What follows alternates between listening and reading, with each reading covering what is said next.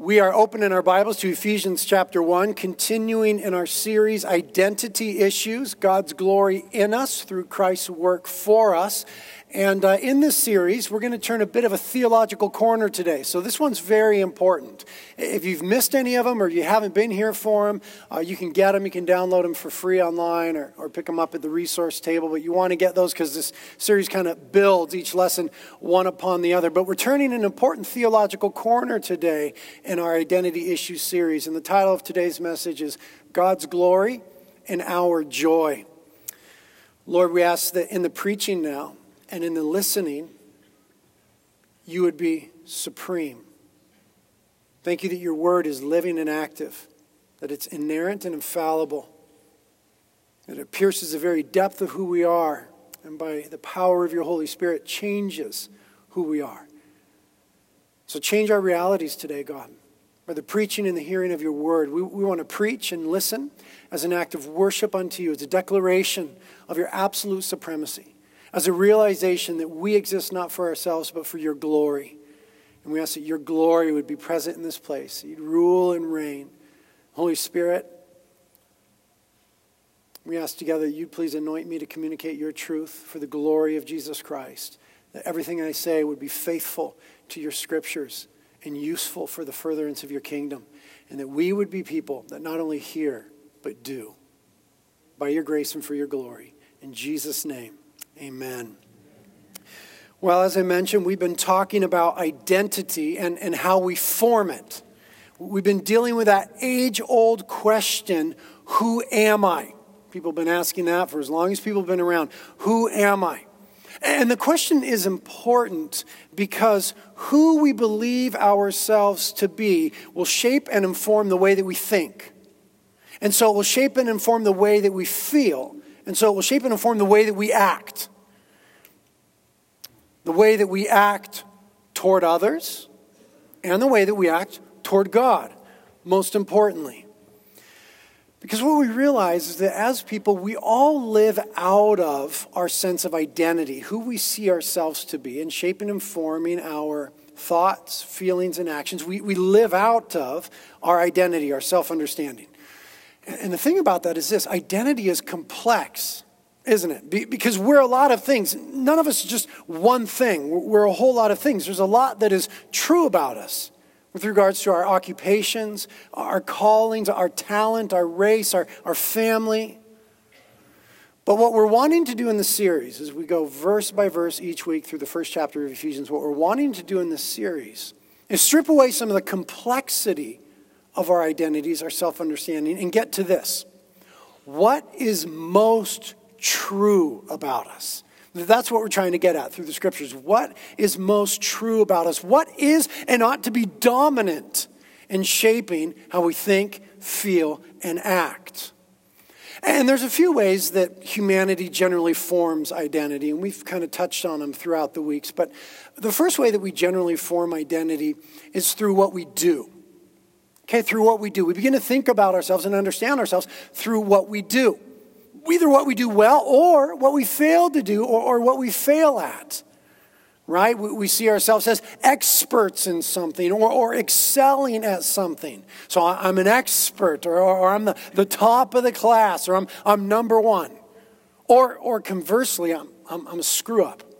I'm a mess up. I'm a loser. I'm last. But, but we often think about ourselves according to what we do. The second way that people often form identity is according to what we have. Either what we have or what we don't have. And life becomes, for many of us, especially in this materialistic, consumeristic culture, for many of us, it becomes about what we can attain.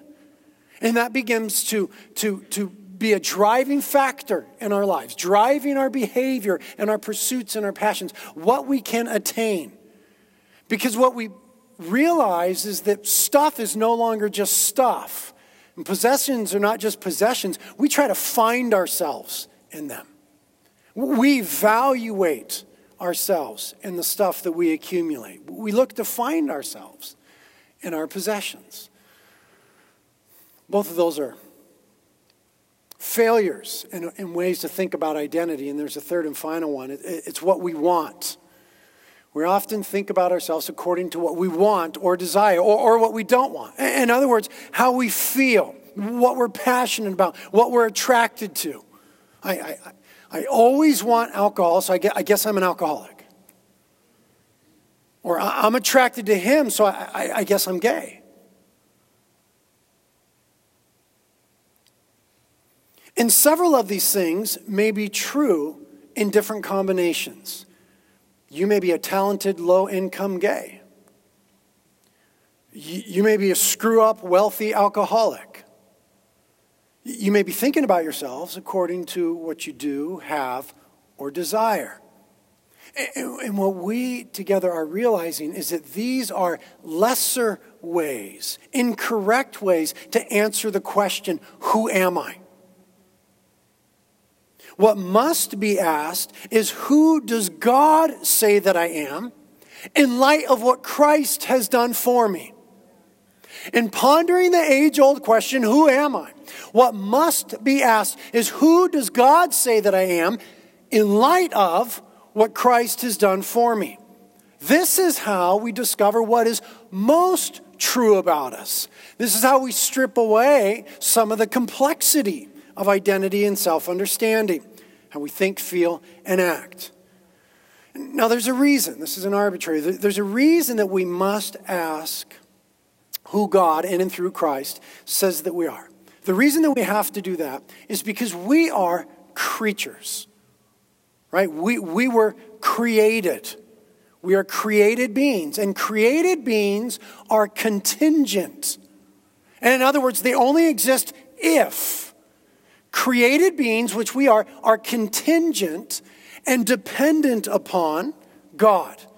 That's what it means to be a creature. We're contingent and dependent upon God. We only exist because God made us, and we only continue to exist because God wills us to continue to exist. Colossians 1 16 and 17. Through Christ, God created everything in the heavenly realms and on earth he made the things that we can see and the things that we can't see. Everything was created through him and for him. He existed before anything else, and he holds all of creation together. He sustains all things by the power of his word, Hebrews 1 3 would say about Jesus. So think about it this way since we only exist and continue to exist because of God's work through Christ, then we must look to God's work through Christ to understand who we are. We are creatures, contingent and dependent. The challenge that we face as humanity is our proclivity to either look inward or outward, inward to self or out to one another to form identity. We think of who we are in light of what I myself do, have, or desire, looking inward for identity. Or, I think about who I am in light of what others do, have, or desire, looking outward for identity. But what we must do to answer the question, who am I, is look upward. We've got to look upward to God because we are creatures, contingent and dependent upon God. So we look upward to understand ourselves.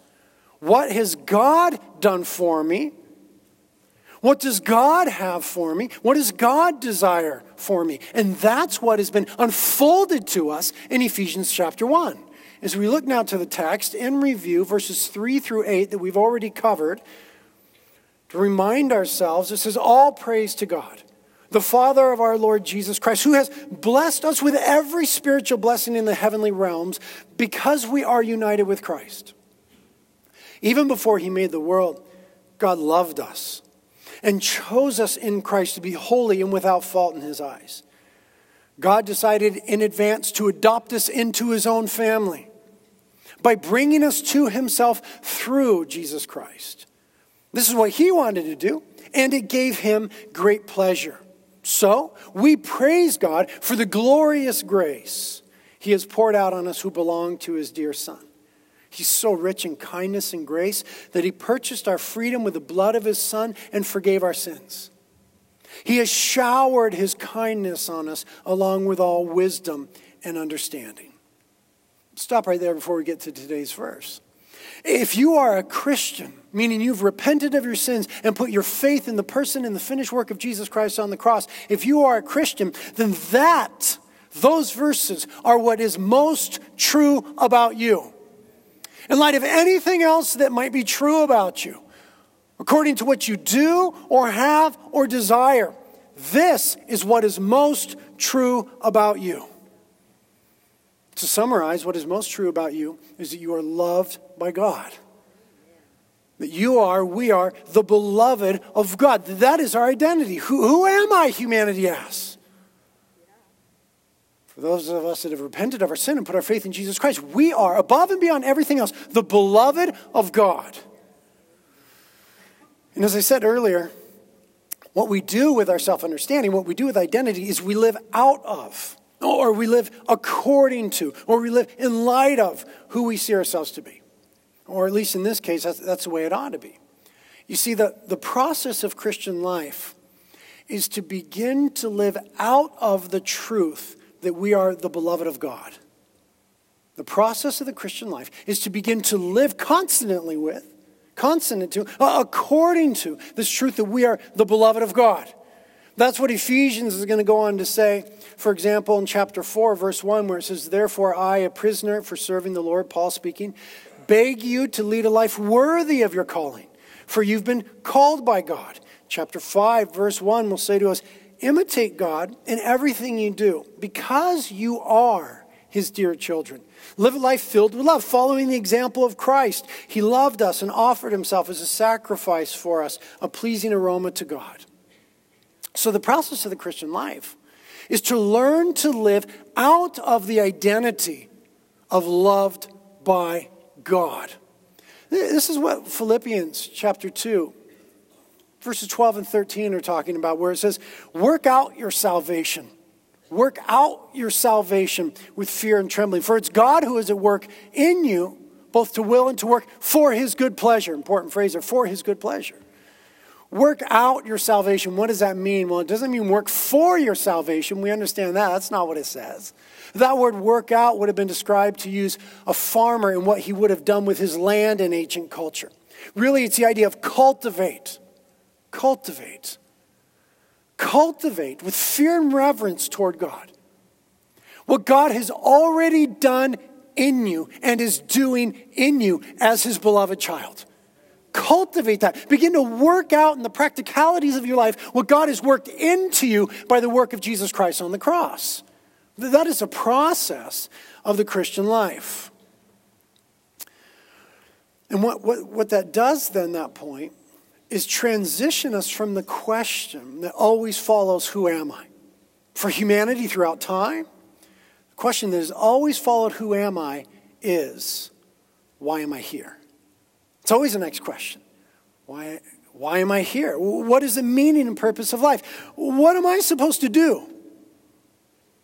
What am I supposed to accomplish? What am I supposed to contribute in my time here on earth? And this question is answered by our verse for today, verse 9, where it says in Ephesians 1 9, God has now revealed to us his mysterious plan regarding Christ a plan to fulfill his own good pleasure.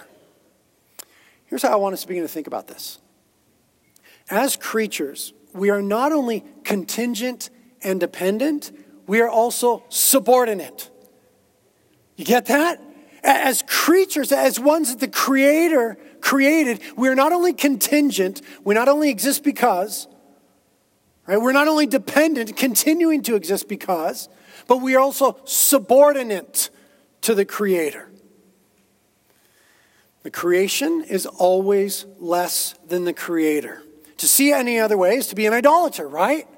Is to wrongly exalt self or anything else in creation. This is the problem that Romans chapter 1 deals with.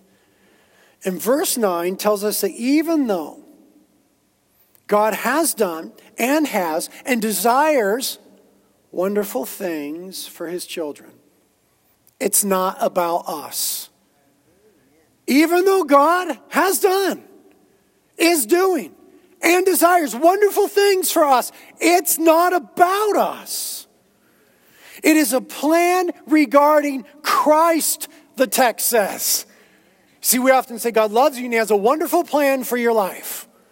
That is true, but here's what is more true God loves you and He has a wonderful plan for His Son, Christ. And through faith and repentance, you've been brought into that plan.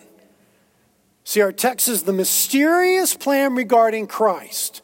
Now, we'll endeavor to explore what that means next week, as verse 10 also hits on that. So, so leave that part for now. A mysterious plan regarding Christ. We'll talk about that next week. But it goes on to say, a plan to fulfill his own good pleasure. It's not about us, the plan is about Christ. And it's not for our good pleasure, it's for God's good pleasure. We're so egocentric, we think that everything is about us and everything exists to please us. And scriptures are saying it's, it's not all these wonderful things, though they're true of you and they've been done for you because God loves you. It's not about you plan to fulfill his own good pleasure. Because as we read in Colossians 1:16, all things were created by him and for him. All things were created by him and for him. We, you and I, we, we exist for God's pleasure and glory. That's why he made us. That's why we continue to have breath. We exist for God's pleasure and for God's glory and not our own. And failing to realize this is precisely where everything in humanity has gone wrong. We try to, humanity as a whole throughout history, and you and I together daily, we try to live for our own pleasure. We try to live for our own glory. And it could never be right because we are creatures. It will never work. It will never be right because we are contingent, dependent, and subordinate. So it never works out when we try to live for our own pleasure and for our own glory because we are less than. And we were not made for ourselves. This is why we've been calling our, our studies through Ephesians chapter 1 identity issues God's glory in us through Christ's work for us. You see, once we settle our identity issues and we stop forming our self understanding according to what we do well or where we fail, what we have or don't have, what we desire or don't desire, and begin to base it on God in Christ and what He has done for us and has for us and what He desires for us, then we start to live for God's glory. Be- because, hear me on this, in all love and compassion. The only thing salient about us, apart from Christ's work for us, is that we are desperate, broken rebels and sinners. The only thing of any substance about us, apart from Christ's work for us, is we are desperate, broken rebels and sinners. But because of who God is, and what Christ has done for us. We are called in this text now, new identity, loved and chosen, holy and adopted, redeemed and forgiven, blessed and graced. And what the human heart does with that, at some point, it says, Why? And if we're not careful, it begins to say, For me, because of me. But what, what our text pushes us to realize today is it has everything to do with who God is and what He wants, not who we are. Has everything to do with who God is and what He wants. It's a plan to fulfill His own good pleasure. Because there's nothing good about us as sinners apart from Christ. And nothing we could ever do to change that plight, as we've talked of previously. I want us to hear it the way Moses told it to Israel, because Israel was also the elect of God. Israel was also chosen and blessed of God. And I want you to hear how Moses gave it to Israel, that we might begin to think upon it. In Deuteronomy chapter 9, Moses said to Israel, After the Lord your God has done this for you, don't say in your hearts, The Lord has given us this land because we're such good people. No, it's not because you are so good or have such integrity. You must recognize that the Lord your God has not given you this good land because you are good, for you are not. You're a stubborn people. You see, I like the way Moses says it. We need, we need to think that way. Though tremendous good has been done to us because of the love of God through the work of Christ. It is not because we're good, it's precisely because we're wicked that we require the goodness of God. It is only through Christ that we are loved because we were unlovely in our rebellion. It's only through the work of Christ that we are chosen because we were rejected and condemned. It's only through the work of Christ that we are holy because we were evil and dirty. It is only through the work of Christ that we've been adopted because we were lost and abandoned. That we've been redeemed because we were slaves to sin. That we've been forgiven because we were guilty before God. That we've been blessed because we were under the curse. And that we have been graced because we were so undeserving. And God did all of this for us in and through Christ's work, his mysterious plan regarding Christ, for his own good pleasure. God did all of this for us through Christ for his own good pleasure and for his glory. God said to the nation of Israel through the prophet Isaiah in Isaiah 43 7, Bring all who claim me as their God. Bring all who claim me as their God, for I have made them for my glory. It was I who created them. There's the answer. Why am I here? I have made them for my glory. Therefore, we live out of this new identity as loved, chosen, holy, adopted, redeemed, forgiven, blessed in grace. For, we live out of for God's glory and pleasure. How do we work out, cultivate what God has done in us? For God's pleasure and glory. Because that is why we were created and sustained. So the question of why am I here is answered in this statement historically for Christianity based on Scripture. The larger Westminster Catechism, question one. The question is, what is the chief end of man? And the answer is to glorify God and fully enjoy Him forever. Why am I here and what's it all about? What am I supposed to do and accomplish? Glorify God and enjoy Him forever. You see, I realize that life, like identity, is more complex. There's all these other things you have to do mom, dad, businessman, broken person, sick person, all these other things you're concerned about. But the chief end of it all, the main point of it all, the answer to why I'm, why I'm here is to glorify God and fully enjoy Him forever to begin to live out of that identity as a beloved child of God. If we were created for God's good pleasure, here's where we get to sanctification. If we were created for God's good pleasure, then we should live in a way that pleases God rather than grieves God. Ephesians will go on to say in chapter 4, verse 30 do not bring sorrow to God's Holy Spirit by the way you live. Remember, He has identified you as His own.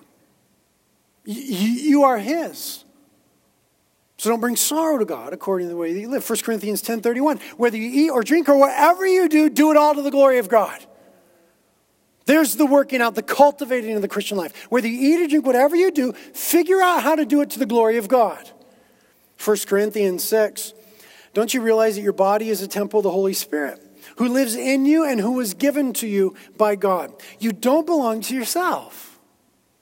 Identity as creature, contingent, dependent, subordinate. You don't belong to yourself, for God bought you with a great price. You're, you're twice His. He made you and He bought you, He redeemed you. So you must honor God with your body. Matthew 5 16. Let your light shine before men in such a way that they may see your good deeds and glorify your Father who is in heaven. Live before the world in such a way that people will look and give glory to God because that's why you were made for God's glory. Jesus said in John 15, When you produce much fruit, you are my true disciples. This brings glory to my Father. That's when you're, you're fulfilling your destiny, if you want to use that sort of language. It's when you're being who you were created to be, is when we bring glory to the Father. In Colossians 3.23 says about our work, work willingly at whatever you do, as though you were working for the, for the Lord rather than for people. And what you do in your mothering and your fathering, in your work and your labor, in your mission and your calling, in your business, in your endeavor, in your entrepreneurship, do it as for the Lord instead of for people. Be, be, be called to a higher calling. Begin to realize that there's a bigger purpose than just going through these motions. I saw someone in, in the hardware store the other day, a friend of mine was in the hardware store in Carpinteria. And I said, Hi, man, how's it going? You know, he said, How you doing? How you doing? Those pleasantries. And I said, How you doing? He goes, Oh, plugging along. And I, I, I, don't, I don't at all fault the man for saying that. I, lo- I love this guy. He's, he's a friend. But it just, in my heart, as I reflected on it, just, it just grieved me. I'm not faulting him, I'm just saying his humanity that we fall into this thing of just plugging along. And I, I've, I've been praying for him since then. And then the other day, I heard my wife on the phone talking to someone. And I heard her say, Oh, just plugging along. And again, I'm, I'm not faulting my wife because she would kill me if I did so publicly.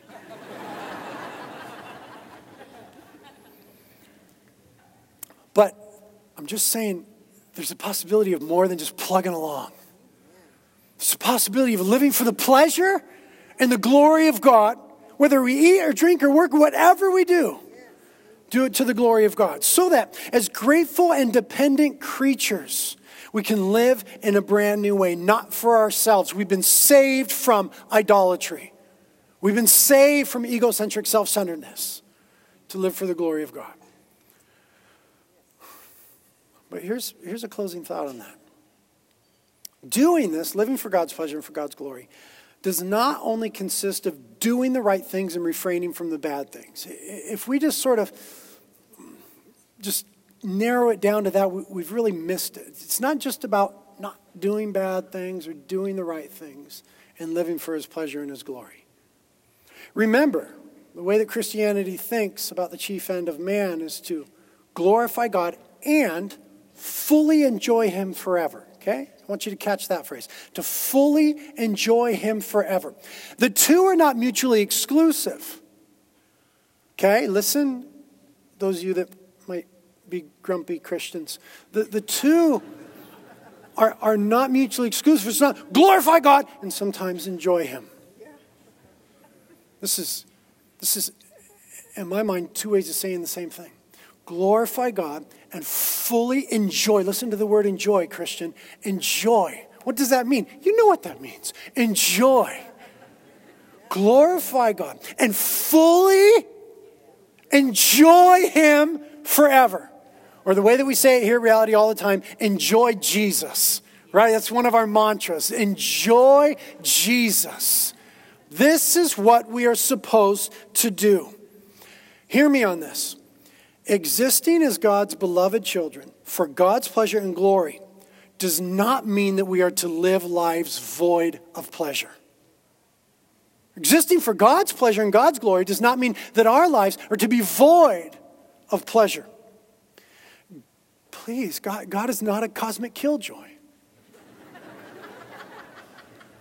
God is not a heavenly Scrooge.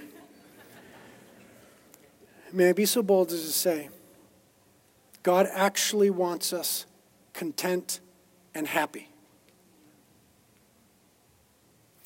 Our Heavenly Father, who loves us and gave His Son for us, actually wants us content and happy.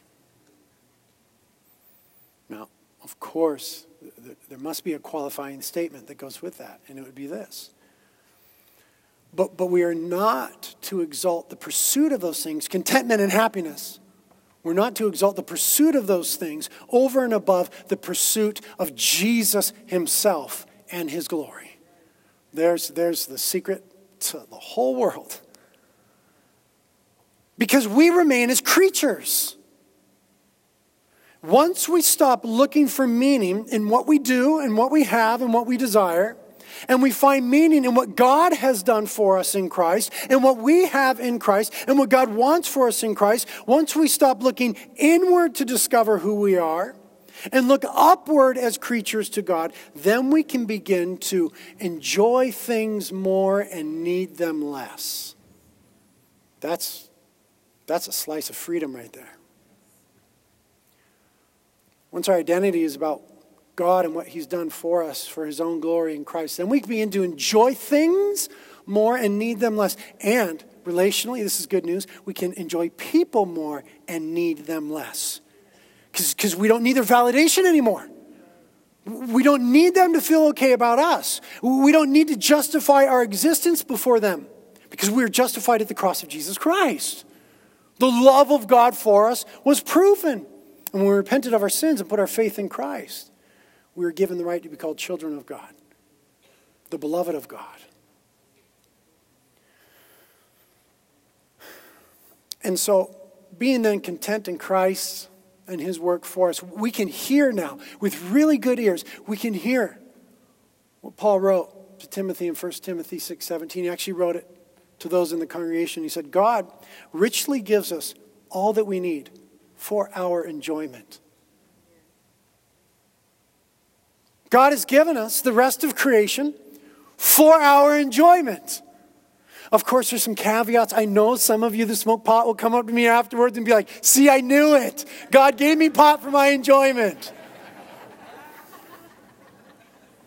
I hear it all the time. I used to say the same thing. I'm just not sure that's what's meant in this verse. But I do know this God actually wants you to enjoy Him by enjoying His gifts. God wants you, He wants us as Christians to learn to enjoy Him, fully enjoy Him forever. To enjoy Him by learning to enjoy His gifts. I'll, say it again. God desires His creatures to be happy as well as holy. He desires his creatures, his children, to be satisfied as well as sanctified. So that living for the glory of God and fully enjoying him forever are not mutually exclusive. It's not as though you're either sanctified or you're satisfied. You can't have both. You're either holy or you're happy, but you can't have both. No, no, no, no, no. God wants us, by the work of Christ, to be holy and happy, satisfied and sanctified. James 1:17 says every good and perfect gift comes down from the Father. You see, some of us have the sense that glorifying God means to deny ourselves of material things. This sort of asceticism. And if I'm, if I'm going to be holy, I'm really going to glorify God, then I can't be stained by anything in the world. So I can't enjoy any of it. Uh, others of us, uh, on the other hand, think that life consists of material things in their enjoyment. But you see, the gospel and our new identity brings balance to our wrong thinking. It brings us to the conclusion that we have been reconciled to God, who is a radical giver. For God so loved the world, he gave his son.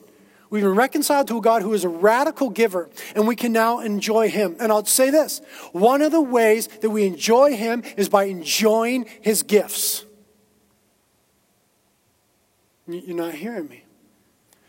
One of the ways we, what does it mean to enjoy Jesus? One of the ways that we enjoy Him is by enjoying fully His gifts because we're not looking for ourselves in our stuff anymore.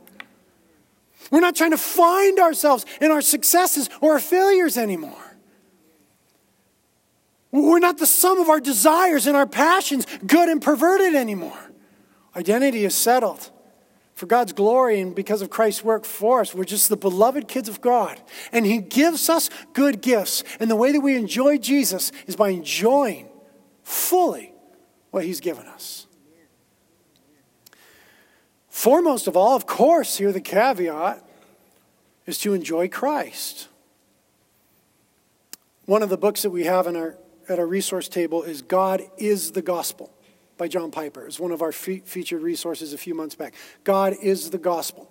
The point of the book is, is this What we gain most through the gospel is God Himself.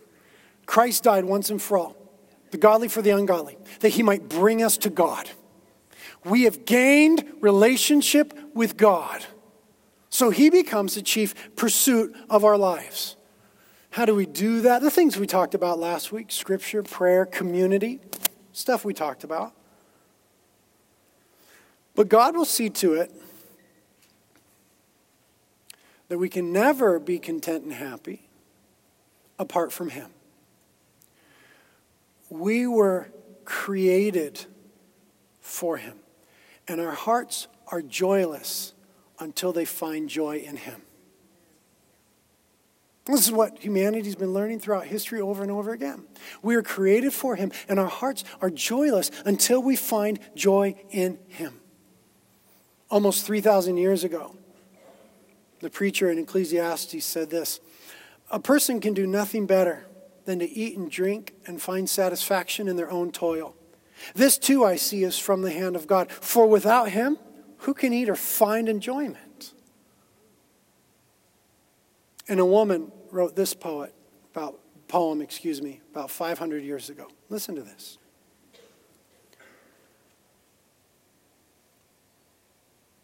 Just these two words he spoke, speaking of God, changed my life. Enjoy me.